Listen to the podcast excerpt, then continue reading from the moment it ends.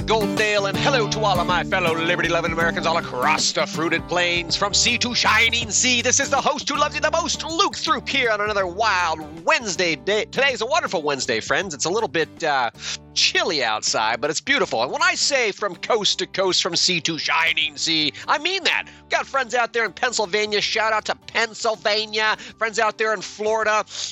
Uh, over there in the DC, Virginia area, out, of course, all over the West Coast, Washington, Oregon, Idaho, California, even California. Can you believe listening in from other places around the world? So, welcome, welcome everyone in the listening audience today. Remember, if you're listening on a podcast app, to find all the goodies, all the juicy details, you need to go to thetorchreport.com. Friends, if you have put down your phone, pick it back up, and click that little heart and give me some love now. Getting anywhere from 700 to 1,000 downloads on a day, and just a fraction, just a handful of, uh, of my favorite friends out there who actually take the time to click the heart, give me the thumbs up, etc. It means a lot to me, so thank you. It also boosts the rankings uh, in the algorithms. So, today, friends, Torch Report 254 investigating international corruption. Will it happen? There is a growing chorus all around the globe calling for an impartial look into an exploding number of rigged elections. Now, we've looked at this, we've kind of touched on this, and I, I we're not going to get into all of the detail. You know what? Here's the thing. I can only fit so much in 20 minutes, and I want to keep this a compact and succinct podcast for the sake of your listening pleasure on your commute, perhaps, or your lunch break. So keeping it uh, right around 20 minutes is, is the target here. I could go on and on, but, you know, there's just not enough time for all of that. And besides, you know, but what I want to point out today is that it's not just us who are dealing with uh, corrupt political shenanigans. You know, we know for a fact that there has been massive fraud and interference in the U.S. elections. No question about it. Many people will point out 2016, uh, you know, Trump Russia collusion. 2016, they stole the election from Hillary Clinton. And then 2020, Joe Biden stole it back from Donald Trump. And then, of course, the recent 2022 midterm, uh, you know, just do you need any more proof than that that this dog and pony shit show circus is going to continue until there are uh, investigations that bring some accountability? But don't hold your breath on that one friends because in reality these issues have probably been going on for much much longer than that. Now without getting into the weeds and rehashing history here, let's just take uh, what is destined to be the the the now infamous, destined to be infamous Twitter files. Twitter files. What the hell are in the Twitter files? Well, it turns out the Twitter files have proven conclusively that big tech and Team Biden collaborated to interfere with the 2020 elections. Specifically, uh, they they put the kibosh on the story. They censored the story about uh, crack pipe Biden smoking crack with whores and all of this kind of stuff because that would have been bad for the big guy. Now, the fact that the guy in charge of releasing this information the guy that's in, responsible for releasing the Twitter files, Twitter files, uh, the Twitter files, the it, this guy anyway, he's a prior FBI agent who was smack dab in the middle of all the Steele dossier and Trump Russia collusion hoax. So the guy that was in the middle of trying to make it look like Russia had interfered with the 2016 elections is now right in the middle of uh, dealing with the fact that hey, there's uh, irrefutable proof that the Democrats colluded with big tech uh, their progressive allies at Twitter and uh, interfered with the 2020 election. No question about that. That's happened. You know, so wait a minute. You're telling me that an FBI deep state asset was working for Twitter? What? Luke, are you kidding me? Why, no, I'm not. This guy, why, you know, he was in fact working for Twitter. And don't you know, there's a revolving door between big tech and the government. And of course, this guy, he was, uh, he had a steady cush job there at Twitter until Musk found out that he was a deep state plant who was trying to uh, interfere with the the uh, the exposure, the uh, but, but, but, interfere with Musk exposing the fact that Twitter had interfered with the election. Anyway, Musk fired him in a rather unceremonious fashion. Anyway, anyway, friends. In other words, the guy who was a security asset who worked tirelessly to take down a duly elected president, which some would call a cool coup. You know, uh, that guy, he screeched about Russian interference, and, and you know, it was all based on bogus, bought and paid for propaganda that was produced by Camp Clinton. All of that. He was just caught red-handed once again trying to cover up the tracks of the deep state and the dirty deeds perpetrated by the progressive machine against we, the American people. They want to fleece we, the people, because we don't need uh, to know what's going on in the highest ranks of our government. They stole the election and they know it, but we should not know it, and we never should say anything about it because if everybody suddenly found out about exactly how they intentionally interfered in the election, then uh, how they were censoring damning news about crack pipe Biden and his shady business deals, and and which the big guy was getting all this cut from the Chinese, etc. You know, if all of this was not deliberately suppressed, then uh, what would have happened in the 2020 election?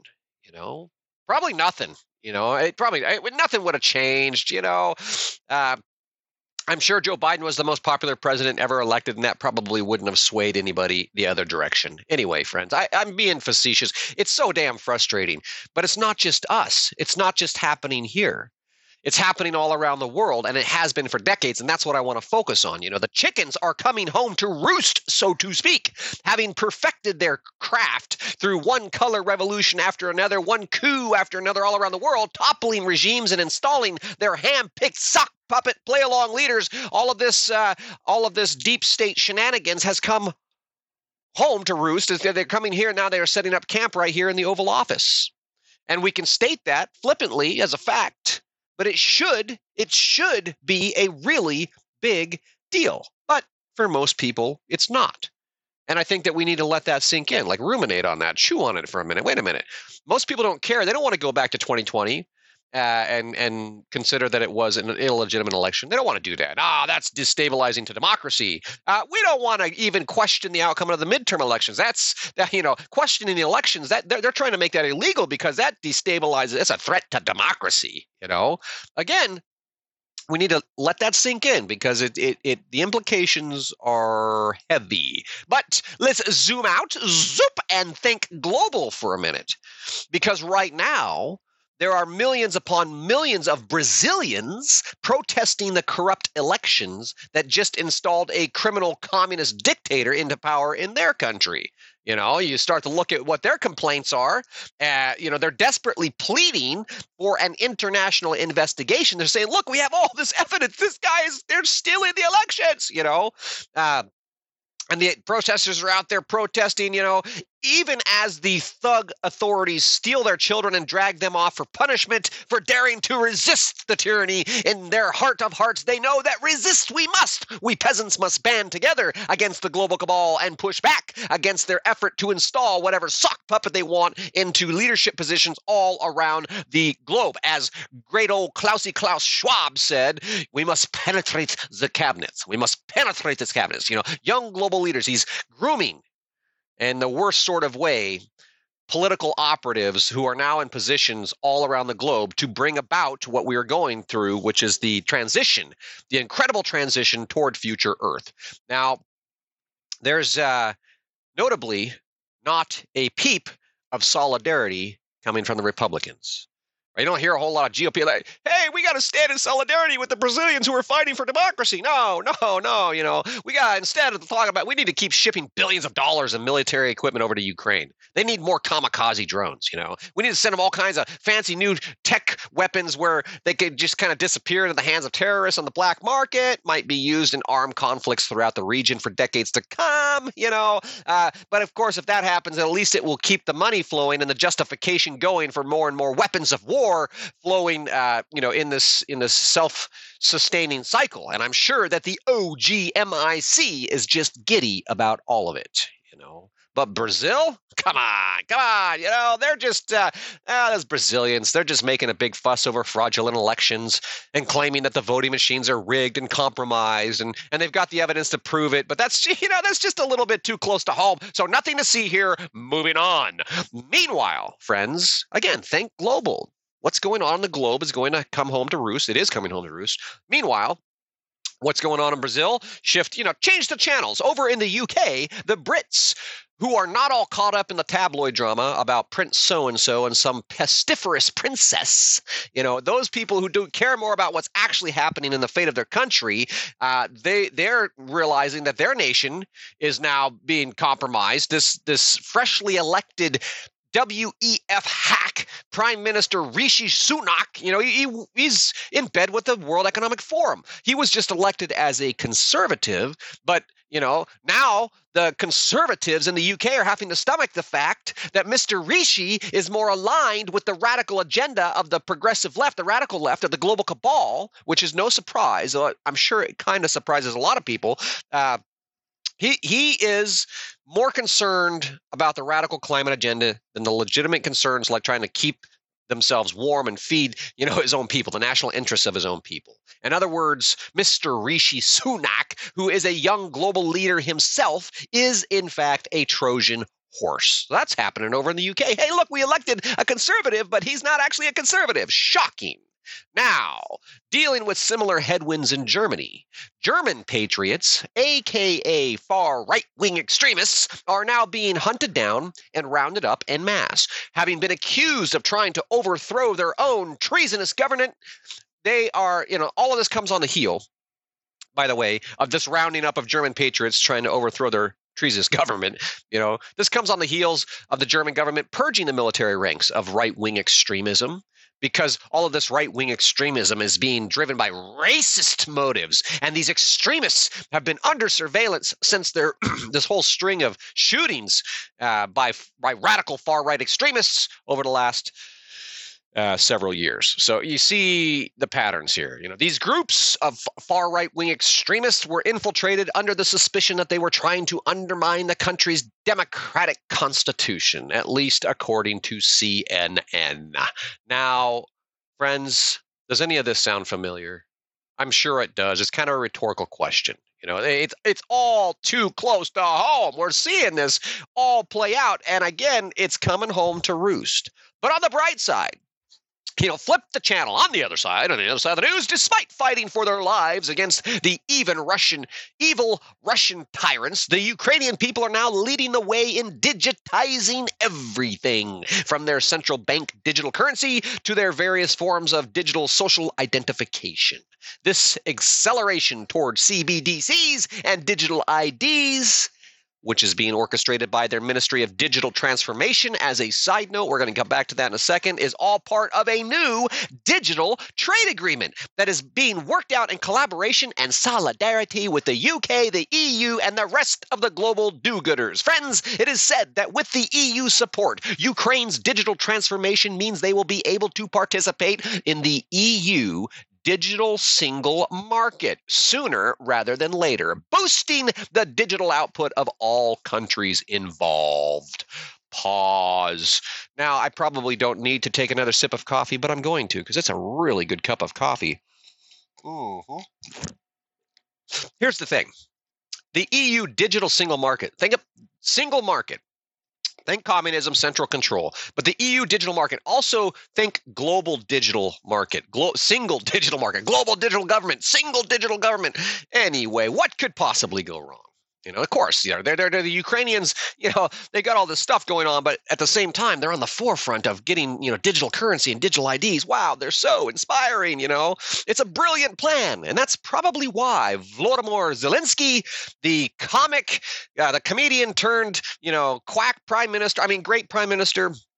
Anyway, you know, Zelensky and the entire population of Ukraine, I kid you not, they've been nominated for the Nobel Prize. And Zelensky was just recently named Times Person of the Year. It's just amazing. You know, excuse me for a moment while I try not to gag. Now, uh, I, I failed to mention, or I did not mention, that the leader of Ukraine's Ministry of Digital Transformation the Ministry of Digital Transformation, Mr. Mikhailo Fedorov, is also a WEF hack, young global leader who passionately spoke to the young global leaders at the Davos crowd about uh, this what he calls new concepts of government. Wow, you know, this is great. We got this war, but we got to think about new concepts of government uh, that support a more democratic world. Um, and also, uh, while he's speaking to the Davos crowd, this WEF hack in, uh, was talking about the cyber war against misinformation.